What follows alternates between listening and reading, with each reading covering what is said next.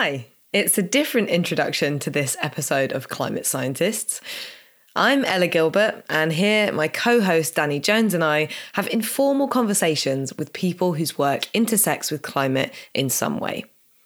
This is our space to talk to people who get up and do the work of figuring out how our complex and awe inspiring climate system functions. Today, I'm really pleased to say that we're joined by Penny Holliday.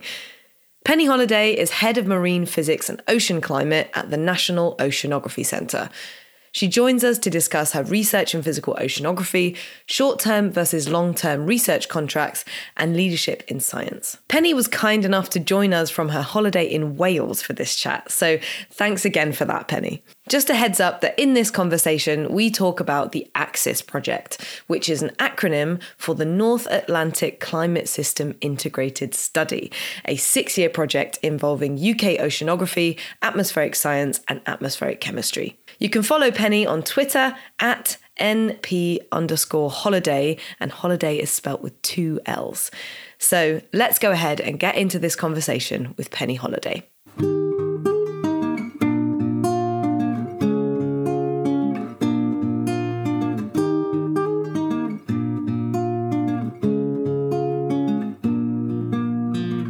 How are you, Penny? I'm not too bad, thanks. Yeah, I'm on holiday this week, so I'm feeling totally relaxed and I've not been thinking about work at all. Amazing. Well, thanks for joining us. Thanks joining for joining us. us, yeah, during your holiday. yeah, well, it's possible that I agreed to this date before I realised I'd be on holiday. You know how it is. I probably failed to put Easter into my diary before Classic problem when I that. agreed. Yeah. Forget to Yeah. put bank holidays in. Is, Yeah. uh, is that all right? Are you happy to, to chat t- with Yeah. us today? Is that, Yeah, that's fine. Let's go for it. Otherwise, it could be another several months before we have time. So, Yeah. Okay, great. Thank you. Yeah, thanks for being here. Really, I've been hoping to talk to you for a while, so it's really nice to have you uh, here on, on the podcast. Where are you on holiday, if you don't mind me asking? I'm in North Pembrokeshire, in West Wales. Lovely. Oh, Yeah. okay. Sounds good. It's absolutely beautiful, and we've had just the loveliest weather as well. So, yeah, Excellent. The days are That's getting what we longer. like to hear. Sunshine. Oh, that's great. I just came back from holiday myself. I, I managed to go up to Newcastle in the Newcastle area and uh, hang out with some some family friends. It was really good. It was really wonderful. That part of the country is actually really nice. It's really hilly. There's lots of, you know, just really like sweeping, beautiful scenes. You can see far far off into the distance, and um, yeah, I don't know. We really liked it. Sounds Train wonderful. into Newcastle as well. Oh, the train into Newcastle, or Yeah, that mega bridge. Oh yeah. Oh yeah, definitely. Good good views. Loads and loads of bridges. I don't know. It's funny when you mention Newcastle. Sometimes people go, "Oh gosh, really?" But I don't know. We had a good time. We thought it was was Why, aye, man? yeah. Right. Very oh yeah, it's important to get away. I don't know. I I think it was really good for my mental health to to do that, to take a break and to just recharge, and to recover. So yeah, it's it's really really critical. Well, one thing we could talk about is what you've been up to lately. So I wanted to start with like a compliment that I saw your talk. There was this ACSIS Project final meeting a few weeks ago, and I saw your talk as part of that. Unfortunately, I wasn't able to be there in person, but I watched you from this little view right here on my little laptop screen, and I thought you gave a really nice presentation there, and you also uh, a big overview of North Atlantic circulation and uh, some of the big challenges there.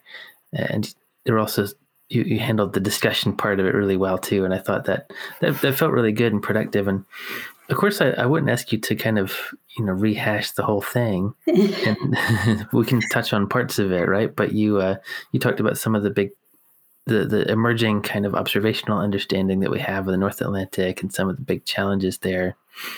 And uh, that that's actually come up a lot on this podcast. So, uh, but maybe to get more concrete with my kind of too long kind of introduction, what have you been working on kind of lately? What's something that you know before you went on the holiday, for example? What's been a focus of your your efforts? Whether it is this North Atlantic stuff I was talking about or something else, you know, we can go and wherever you like to go.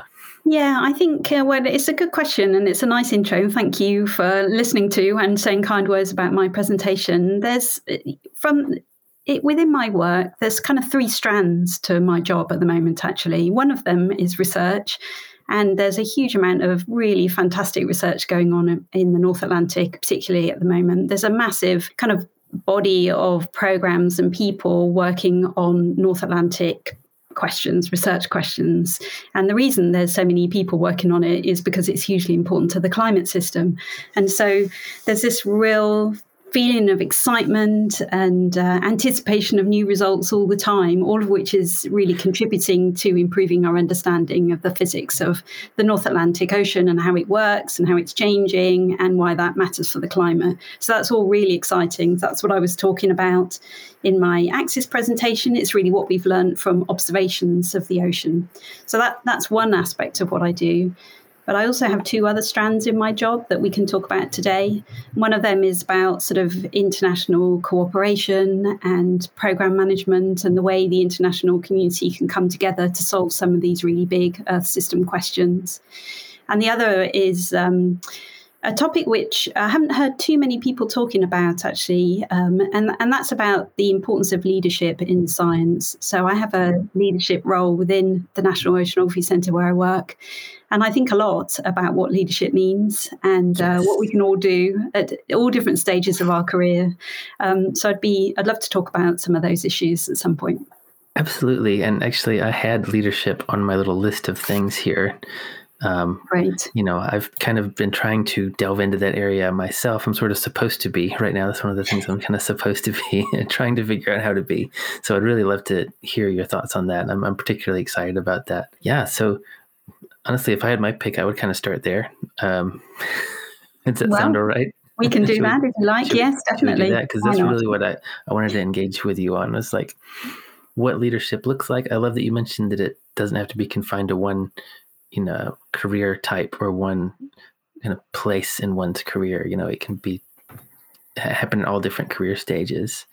So maybe what does it look like to you? What do you what's what are some of the things that kind of embody le- leadership and good leadership for you? I think it's a really great question, actually, and it's really something for everybody to think about because I think leadership um, is something that we all need to do in our careers as scientists. Every sort of promotion stage, if like, from once you've got your PhD or your research job, every stage of promotion depends on you exhibiting some form of leadership.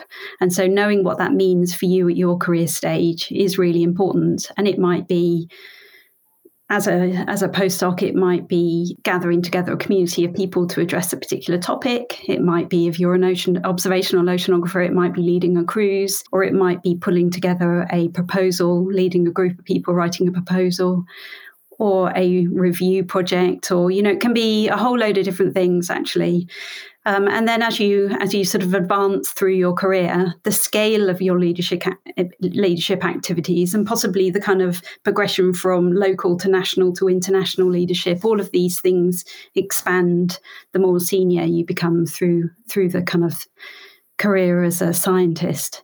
And so I actually I think it's a it's really important for everybody to be thinking about what leadership means to them. What leadership skills can they be developing in order to be able to demonstrate that to progress through their careers and to take different directions in in their careers as well. You don't there are lots of different forms of leadership.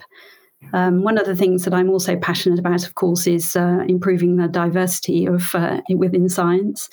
And uh, I do think that quite a lot of forms of leadership, uh, the sort of traditional understanding of what leadership means, has been very kind of male focused. There's lots of lead styles of leaderships and kind of leaderships that are more associated with the kind of things that women do, particularly, hasn't been recognized as leadership. So I think we're improving the way we understand what leadership is and recognizing people for the contribution that they make and, and getting them promoted um, in that way. Yeah, absolutely. I love all of that. Uh, there was something that I saw this morning. I'll keep it anonymous, so just in case they didn't want, don't want to be, you know, quoted on this. But they were reflecting on just that point you made, how often things that are considered soft skills, so-called soft skills, that's what people call them for one reason or, or another, uh, I don't really like that term to be honest, but that is what people call them. No, it's, it's what people call. We need a different term. They were saying well, things like self awareness or being able to build community or being able to like listen to a community and identify problems within that set of people, whether it's kind of research problems or other kind of interpersonal problems or just communication problems, being able to recognize those things, those are, those are really important skill sets. And we often kind of list those as secondary of or saying oh well that, those aren't really important when in fact those can be some of the most important things like helping a set of people feel safe enough to be creative and uh, kind of vulnerable with each other. Uh, if you're thinking about like making a team or making a community you know if you can create a nice safe space where everyone feels like they can be honest and they can be themselves they can throw out ideas they can give uh, you know honest feedback then you can make some really amazing things happen in those those spaces that just aren't going to happen uh, in a space that's more dominated by kind of shouting and you know these sort of dis- displays of just ah I'm more powerful than you. like that, that's a very very different, not creative environment. I'm being a little bit vague and a little bit general, but I'm wondering, could you speak to some of that? Does that resonate with what you were saying? These kind of these these kind of skills are so they're normally put down, but they're so important. They're, they're, they're like central. Yeah, I completely agree with that. I think possibly the world of science is a little bit behind the world of business in that respect. I think some of the views of what being a manager or a leader means is a little bit old fashioned, really. There's masses of books written about leadership styles um, and actually how how empowering people and enabling them to get on and do their jobs uh, mm-hmm. and be creative and be successful is really important. I often hear people talk about this thing called science leadership, and I've never really known what people mean by that, as if it's somehow different from any other kind of leadership in the world. And I think quite often what people mean are the the people, the hero scientists who write mm. the big proposals or write the big controversial and impactful science papers. And there's there's possibly room for that. I guess there must be because there's still quite a lot of it about. But I do think that a change in the way we view leadership to be a bit more community building and a bit more supportive has an enormous benefits. That's really interesting because that's something we were talking about with with Chris Jackson when we had him on the podcast. This kind of this older model of having the hero model of of science versus the shift or hopefully a shift towards a more collaborative understanding of what science is because ultimately you are standing on the shoulders of giants and that's the whole point of science, right? You're building incrementally on the work of, of others and and there's no reason that leadership shouldn't reflect that because it's not like you're always going to have one person necessarily driving everything forward in a really traditional sense. Is there a particular kind of leadership that you think is underrated or underrepresented, perhaps, that you think could come to the fore more? I think possibly just the things that I've said. I think the I think the the leadership is there. It's the recognition and the valuing of it which is missing for some people. So this is something I've seen in my own organization. In the past, I think that not everybody has recognized these kinds of activities that we're talking about as leadership or strategic leadership. And as a consequence of that, people who have uh, been working in that way or doing that kind of activity haven't been recognized as leaders. And so if you so you might have a if we're talking about improving the diversity in our workforce for example and you think well you look at your promotion system and your criteria for promotion you think well it all looks fine. I don't understand why we're not promoting women say. Um, and actually what i found is that the problem is that not everybody understands what the criteria mean. So I can think of one example from a few years ago. Um, a person, a woman came to me and said, Oh, I can't seem to get promoted. I've written my case. Everybody says I'm not ready for it. I don't know. My managers say, Well, there's nothing they can do. But together we sat down and we looked at what she'd written. And by getting her to talk through what activity she'd been doing and what the impact was, she was able to actually rethink her own perspective of what her actions were and her the leadership skills that she was already using um, and rewrite them in a way that was understandable to the promotion panel and she did get promoted. So i think that there were there were there were problems around her understanding and also her line manager's understanding of what the promotion required and that meant that the the process itself wasn't really at fault. It was the kind of people's interpretation of it or their mm. understanding and the culture around it. And so that's the thing that I think it's important that we work on getting a broader understanding. So we're all the three of us here. We're all agreeing with with ourselves about what we mean and what our ideal is in terms of leadership. But not everybody gets it, and uh, I think there's work to be done in in really convincing people, changing the culture, really convincing people that this is a, a useful way to go. And I think that that is happening in my organisation, and you can see the benefit of it. Uh, so it was in that case, it was a communication issue, but like you said, there's also that kind of cultural issue of how are, how do we talk about some of these concepts at all? Yeah, the, the, I found the tweet that I was talking about where this person I won't quote them exactly, but they the, the original tweet was uh, that uh, women spend 200 hours a year on tasks which won't help them advance their careers and serve to further skew workplace imbalances. And the, the person commenting on it was kind of saying that, yeah, there's kind of a systemic cognitive dissonance that we can know that a task or a function is important to organizational health, but those things are discounted entirely in the whole system of uh, recognition and reward, which sounds like exactly what we were talking about. So, yeah, if those things are totally discarded, then that's how you end up with uh, certain people kind of climbing the ladder and sitting at the top. Meanwhile, there are people who are doing tons of unrecognized work to improve the health and kind of diversity and inclusivity of a of a workplace that just aren't being recognized. So yeah, this, this is great stuff. I'm really I'm really liking all this.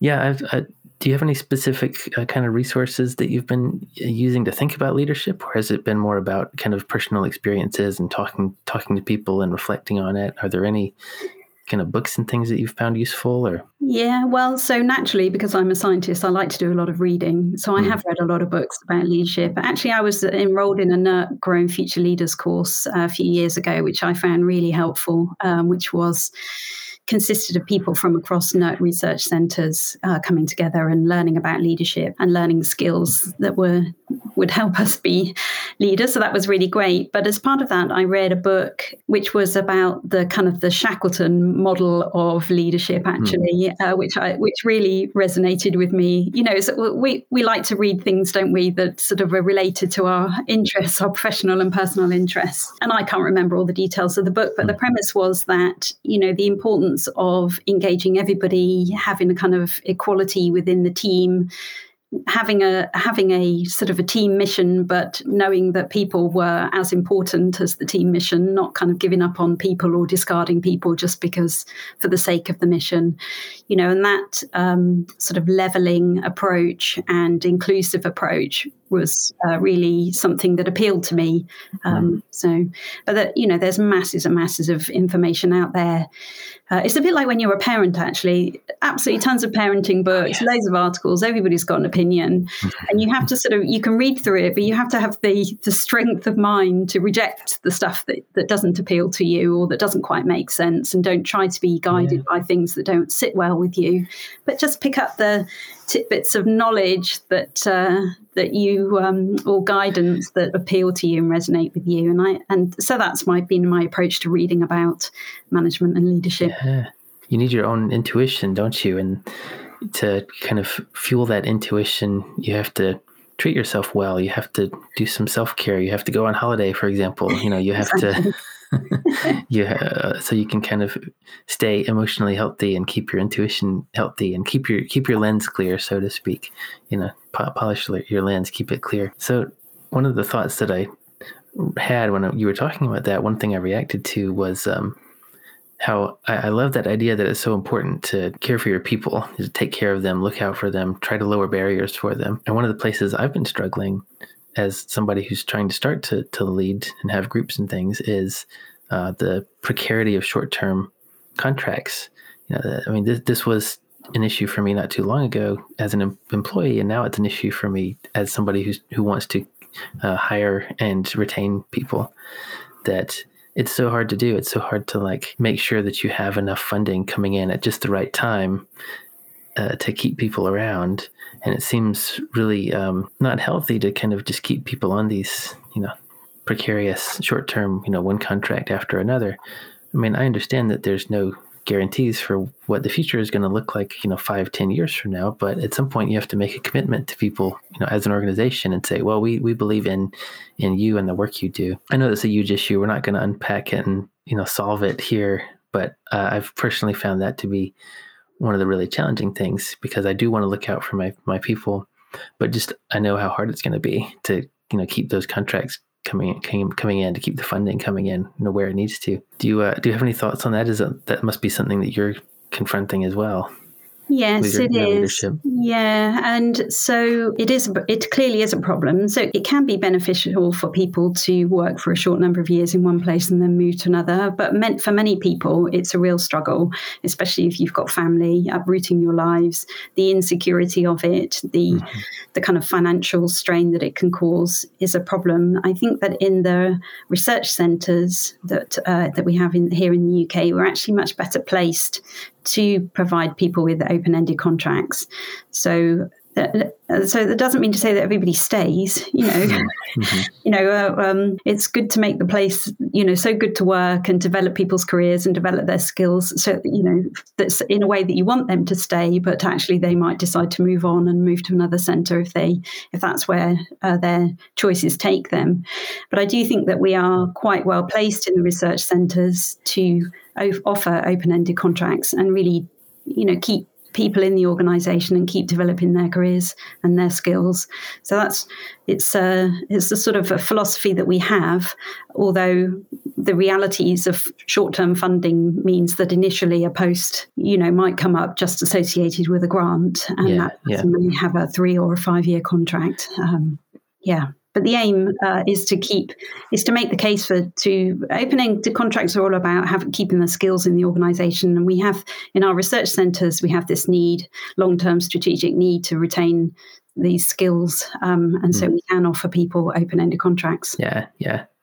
Okay, yeah, well, that's good. That's that's good to hear. I'm glad for that, and I'm glad to hear that. At some point, it's just it's a choice that an organization can can make. Say we're going to make a commitment to this person or that person, because yeah, because otherwise you sort of just feel like you, um, you know, to make a slightly weird analogy. It's like you're you're constantly being proposed to and never uh, married. Like there's never the first, you know, the commitment's not not there. It's true um, that I would I would just say that it's not so much the commitment to the person because it, because it, that's fine if you're the person with the open ended contract, but if you're the person whose contract comes to an end, it's important to know that it's not about you as a person. Mm, it's yeah. about the the funding or about this or about the skill set. So it isn't. It really isn't as personal as a mm. marriage proposal. um, it, I think it's important that we detach the that from the individual because it's that's not what it's about. It's about the organisation's strategic needs, um, and so it isn't a personal failing if, yeah. you, if your fixed term contract comes to an end. That's very true, and I have to admit, when I was saying that, I was still sort of imagining myself in that position of having the fixed term appointments and sort of feeling that stress and feeling the sort of strain of like, well, what else do I have to do? Like a, you know, to, to feel like maybe you have ticked all the boxes, but still, you know, not to not to be allowed to cross that threshold. But yeah, you're you're certainly right. I, I agree with everything you said just there. So I just wanted to add that little bit about where my mind was when I made that comment. Yeah. Um, so this is kind of I wanted to go in a slightly different direction with this, with the leadership stuff. I, th- I think this is a question that maybe all three of us could dig into a bit. Uh, what's the relationship between uh, leadership and kind of making noise? You know, there's, I mean, there's, let's just say, to overgeneralize, there's one style of leadership where you just sort of take the decisions that are handed to you and you kind of propagate them down. Uh, and there's another style of leadership where you make noise, where you protest if things if things don't look right to you, where you you know engage with problems that you see in organizational structures or in the way that we're doing things. Uh, what's the relationship between those two things for for you and for Ella too? Uh, feel free to chime in for yourself uh, too, Ella. I, I, think that you. Um, uh, I think that you can follow your own path, actually. You can choose how to approach these problems. I know that for me, I spent many years feeling um, uncomfortable with some of the things that was said to and about women, you know, to me and and to me about about me and about other people, mm-hmm. um, and my approach was not to say anything actually. You know i didn't want to i didn't feel comfortable enough to put my head above the parapet and be shot at. Um, i actually i wrote down my way of coping was to write things down. I would write i kept a record of all the um, unpleasant and inappropriate things that people had said to me over the years. Wow. um, as, as, a, as, a, way of managing my own emotions. Um, but gradually um, i realized that but that by saying nothing nothing changes. If you say mm. nothing nothing changes. And so i began to um, sort of to find the courage really to speak up when somebody says something inappropriate. Not always at, at that moment but later on. Or i would say to uh, people in positions to make change these are the kinds of things that have been said or done. You know what are you going to do to you know change that? Mm. I also spent quite a lot of time, you know, even as a scientist, sort of sitting on the in the background, not not really having the courage to speak up about my scientific opinions or knowledge as well. So really, I did spend a long time being quiet because I didn't really have the confidence or the courage to say anything. But at, but at some point, you start to think, well, yes, things need to change, and you know, what can I do to make change? And I'm not really a shouty, loud person. Mm-hmm. Um, and so I started approaching things in my own way, changing my areas of influence, essentially, the people that I work with, pointing out to people. Quite often, if you draw attention to people's words that they've said, and you know, without meaning to be hurtful, um, they think, "Oh, wow, yes, I didn't mean that. It was a joke," or I wasn't thinking, mm-hmm. and then maybe they'll never do it again. You know, so you can. I sort of started rather gradually and just trying to have quite a visual way of thinking. So I'm in, I'm picturing, you know, me in the middle and I'm spreading a kind of a circle of influence of mm-hmm. improving things, just making small changes and reminding people to think about the, you know, who's in their list of speakers or who's on their panel. You you can go you can go a long way. Um, we're doing those quiet those quiet things rather than shouting. I like that. Yeah, well said. Ella, did you have anything to add to that, or any uh, I was, questions uh, along those lines? When you when you originally introduced it, having more kind of thoughts about uh, as climate scientists.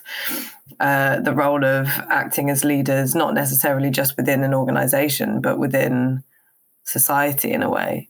Yeah. Um, and this idea that lots of climate scientists are increasingly starting to make noise um, mm-hmm. in the face of the overwhelming body of evidence that is presented with us every single day in our in our day jobs about how our environment is changing and how the problem is increasingly urgent and in the face of seemingly not enough action. Mm-hmm. So I guess that was where my mind went with it in mm-hmm. in the sense that I feel like as scientists, we all have a, a, moral and professional duty to start making noise about that. Mm, um, yeah. And of course, it's not just about just in quotes, air quotes, uh, climate change. It's also about equity. It's about addressing those historical imbalances in power um, that will a enable us to actually tackle the crisis effectively, um, and b solve a whole bunch of other problems along the way, which will ultimately produce a much, hopefully, a much nicer world to live in for everybody. So, so just to add to that, um, I, um, I think that the key to success here is for people to play to their strengths. Mm-hmm. So not everybody can be, you know, the loud, the, the loud protester. Um, I think it's absolutely fantastic that there are people who are very good at communication. There are people who are very good at taking political action. There are some of us who political action is actually just going out and voting when, you know, we haven't perhaps voted before or haven't thought carefully about who to vote for. So I think there's a range of things that we can do. Um, and we don't all have to be doing all of these things. We can just play to our own strengths. One of the reasons I started thinking about leadership in my organization and taking on some of these management roles was because I'd sat back and I looked at how other people were doing it all wrong.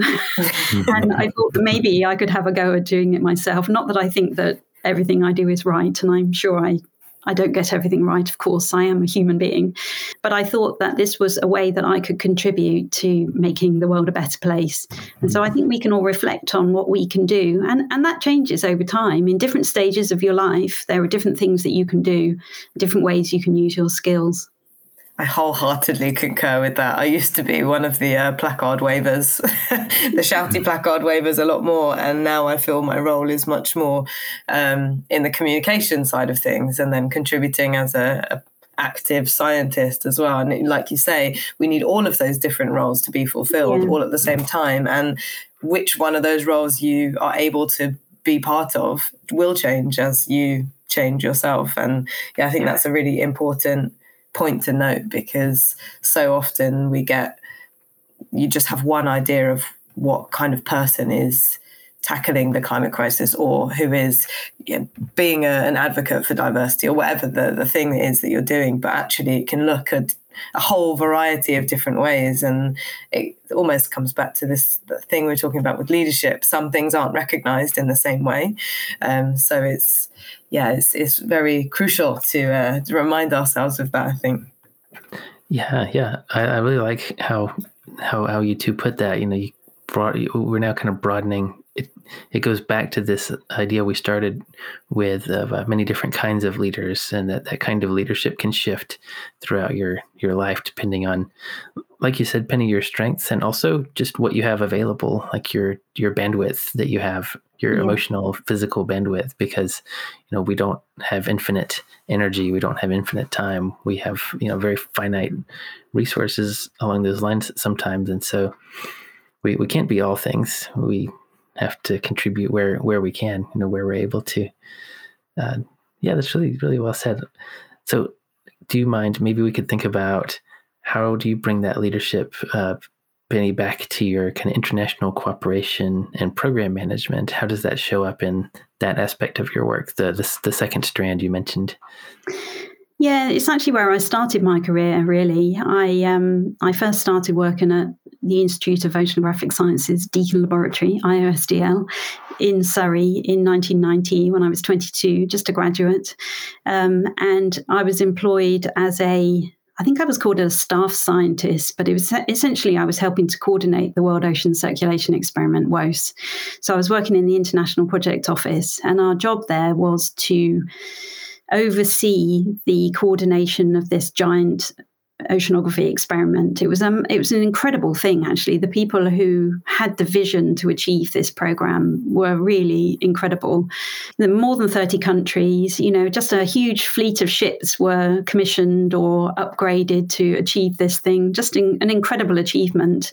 And my job was I was employed actually to work for the data information unit. So my job was to keep track of what people had promised to do. There was a kind of a, a mm-hmm. there was an implementation plan which listed all the many elements of WOCE that were were going to needed to be achieved in the five year field program, and my job was to keep track of what people had said they would do and whether they'd done it or you know what went wrong and what went well and all the rest of it so i had my database and um, I just i spent a lot of time going to setting up and attending meetings where people from different countries and different centres talked about what they were going to do. And I absolutely loved this big picture that I got of ocean science. I knew nothing about oceanography before I started my job. My degree was in geology, um, and I didn't want to work on an oil rig. So I kind of messed around for a couple of years until I found this job, or it found me.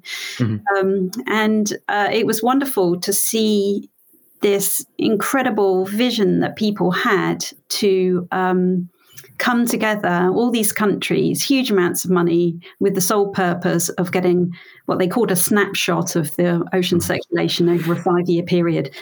Of course, what we've learned about variability means that there's no such thing as a snapshot really of the ocean.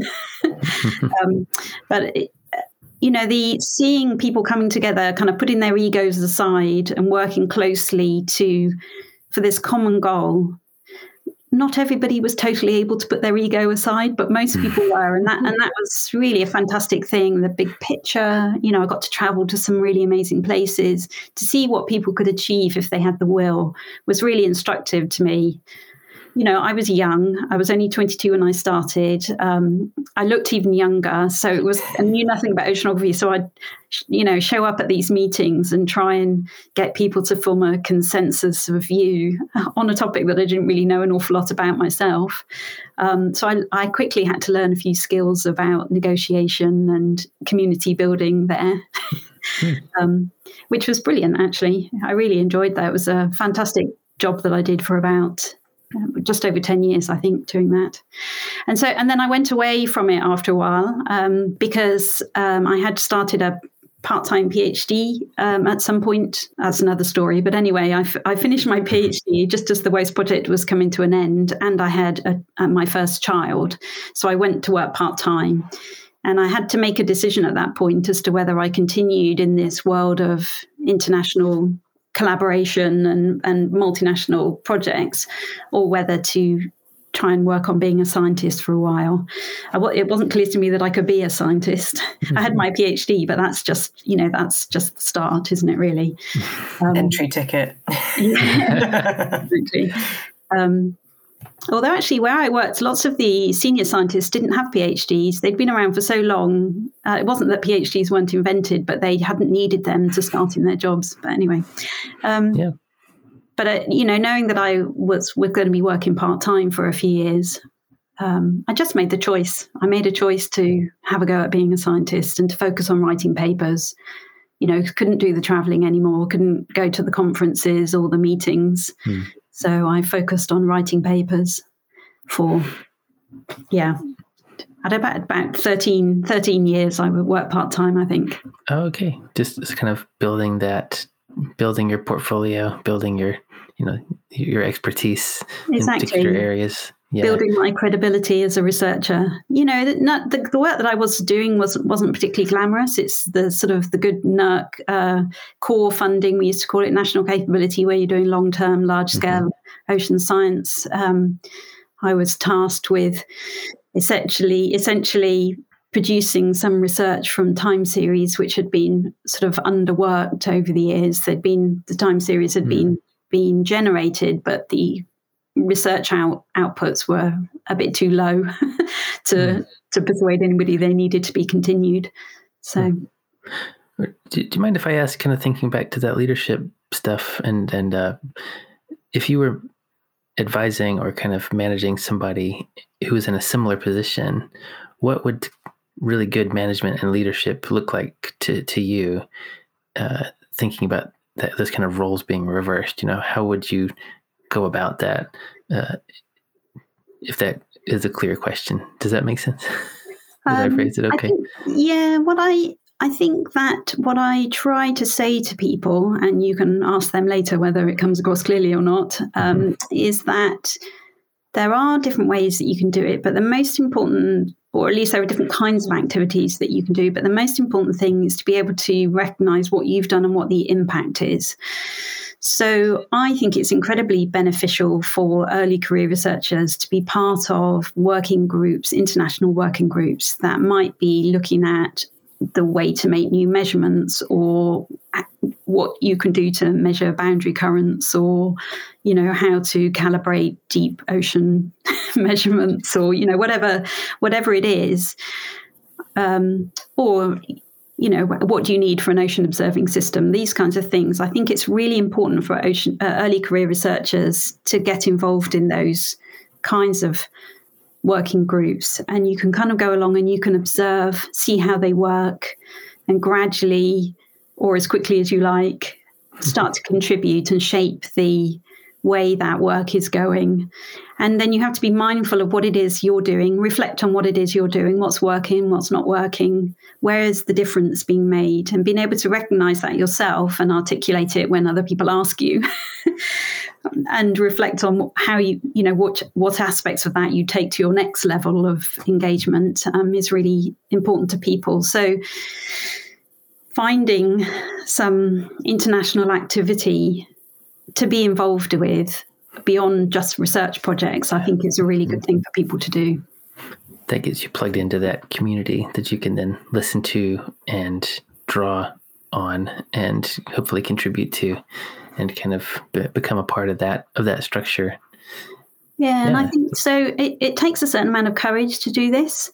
So I've become interested recently in the idea of courage as opposed to confidence, mm, um, mm-hmm. because when you join a, a committee like that, a working group like that, you're probably going to, many people will feel quite intimidated by the other people in the group, you know, especially the ones who are confident at talking already. You think, gosh, they know so much more than me, they're much more articulate than me.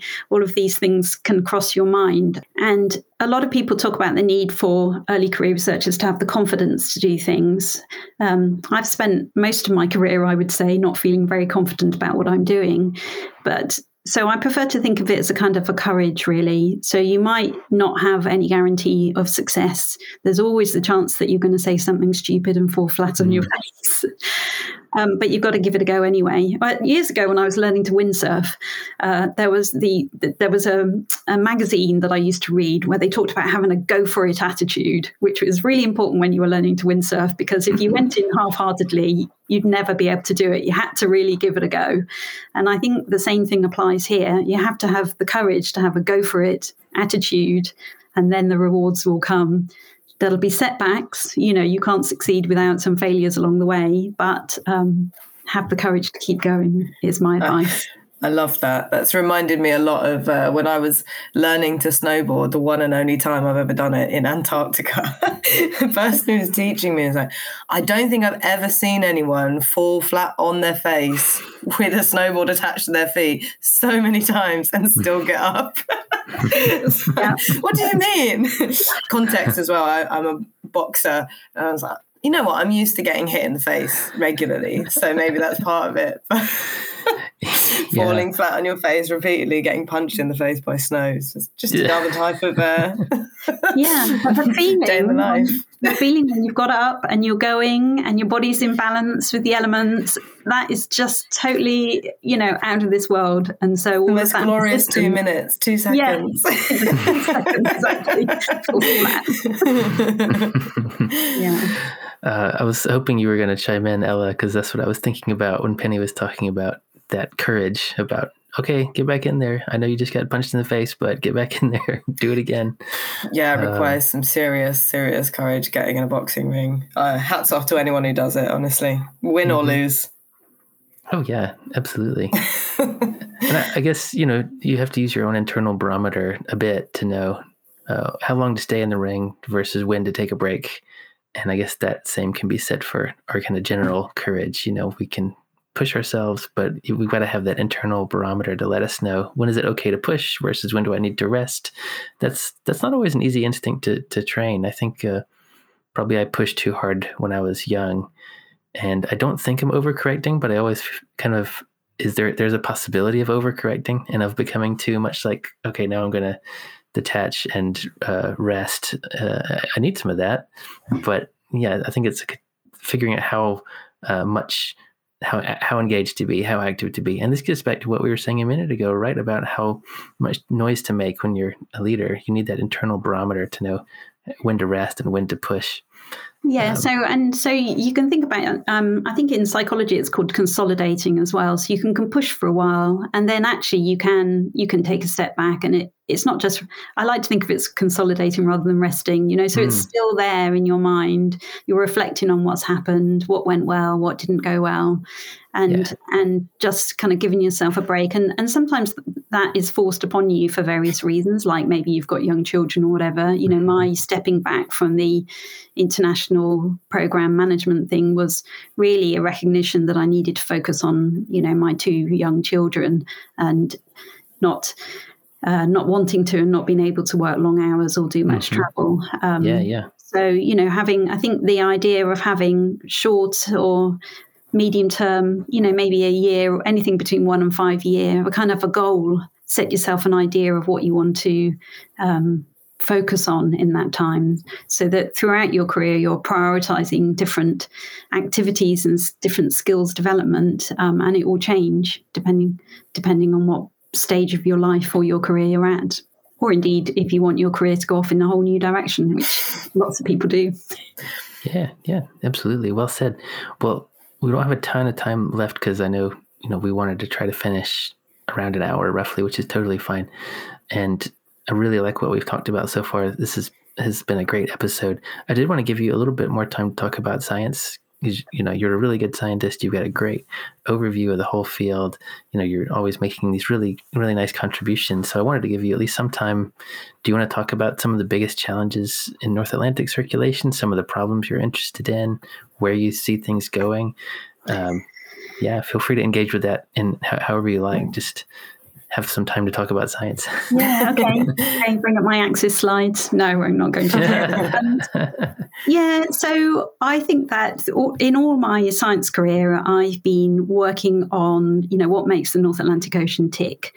It started off with trying to understand the variability we saw in a small time series west of Scotland, and it sort of progressed further and further afield into the large scale ocean circulation, how it's changing, actually what its form is, how it's changing changing and how it might change into the future.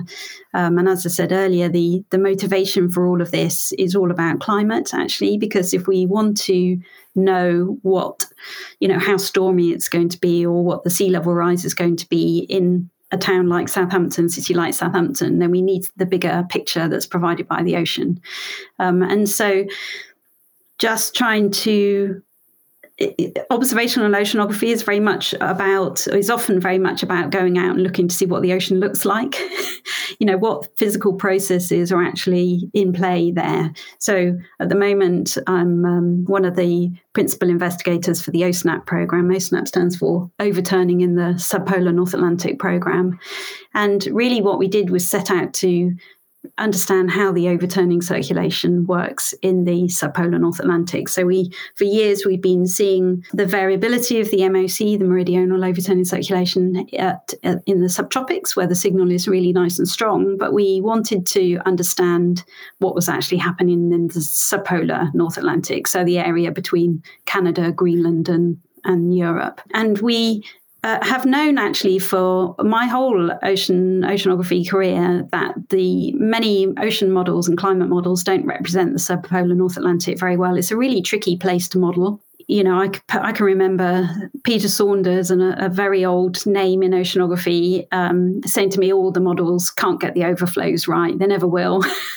um, that was sort of in the early 1990s. And uh, it's still a, it's still a problem uh, today. But this whole area is super important for our understanding of climate and how it's going to change. Um, so and, an overflow being um, and, like flow under an undersea ridge, basically, is you know yeah, one way to, to think about it. Yeah, sorry, to getting straight into jargon and forgetting that we have a broader audience. Yeah, these are dense yeah. waters right at the bottom of the ocean. They flow over the ridge between the Nordic seas and the subpolar seas.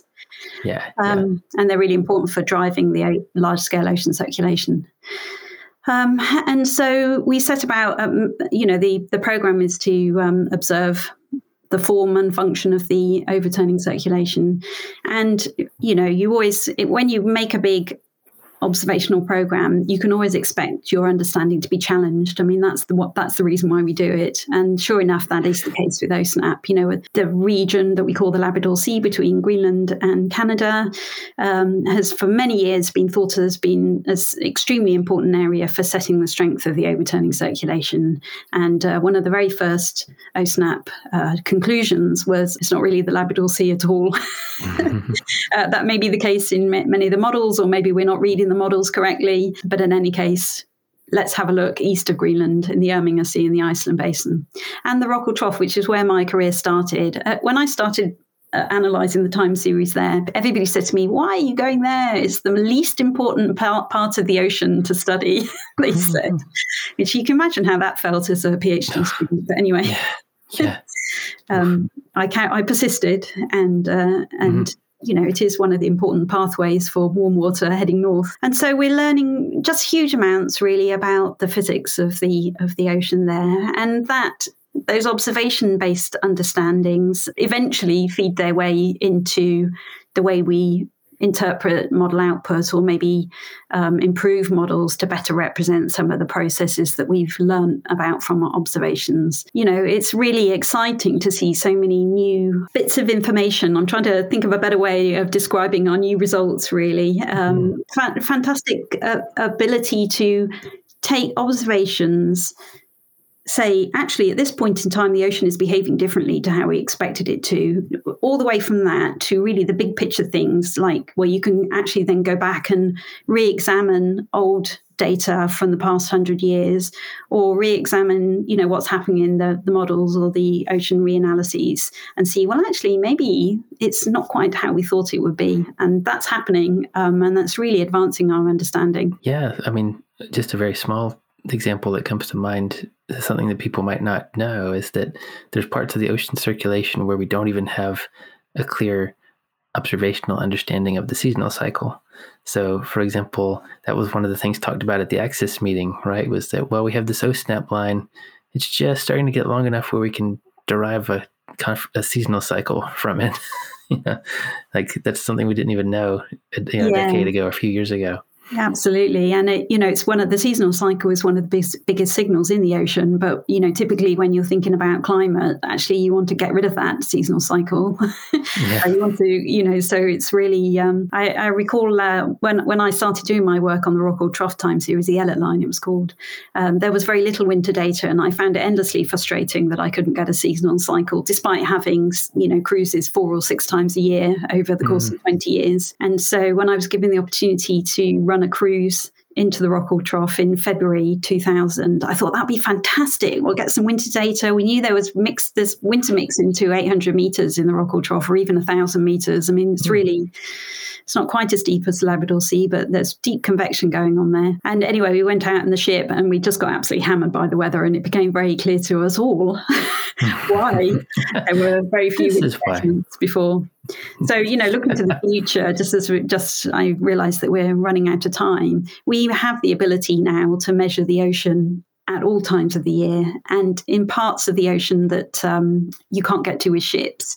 You know, the kind of rise of autonomous vehicles um, is hugely exciting, I think, for oceanography. We're going to be able to yeah. get uh, huge amounts of um, data, you know, of a kind that we haven't had before, which I think is wonderfully exciting. Absolutely. And supplement that with satellites, you know, satellite observations yeah. that can measure things like sea surface temperature and can even give you ways to infer the kind of surface currents from the you know, sea surface height and things like that. Yeah. It's it's and uh, it's exciting to think about that and to think about a way to synthesize all of those observations and put them under a common framework. You know, maybe you're assimilating the data somehow into a numerical model, making state estimate, or maybe a machine learning driven kind of thing. You know, there's lots to think about there as well in terms of how to synthesize all those observations. Yeah, great. That that is exciting. Is there anything else we want to talk about as we're kind of kind of wrapping up here? I think we we've covered a, a, lot. I think it, it's been a great conversation. I've really enjoyed it, and I really appreciate having both of you here. But uh, just wanted to make sure. Is there anything else we want to do talk about? I can't think of I can't think of anything. I didn't have a list of things that I wanted nah. to talk about. I was going to sit. I was going to wait and see what you asked me. And it's always a good way to to, to be as an interviewee. I think relaxed. yeah, yeah. Well, great. Thank you so much for your time. And uh, I'm really glad that we got to talk to you today. I hope you enjoy the rest of your holiday, enjoy your weekend, and uh, hope to see you around soon. I'm sort of home a lot these days and kind of not traveling for work as much. Uh, I'm in, I'm in that kind of position at the moment, so it might be virtually, but yeah, I hope to, hope to run into you at some point in the not too distant future. Yeah, yeah, me too. That'd be really great. Good. Well, thanks well, very thanks. much for having me. It's been uh, it's been a really very enjoyable talk, and I'm really pleased to be here on this podcast. Thank you. Oh, good. I'm glad. Thanks, Penny. Thanks, Ella. Take care. Talk to you later. Bye. Bye.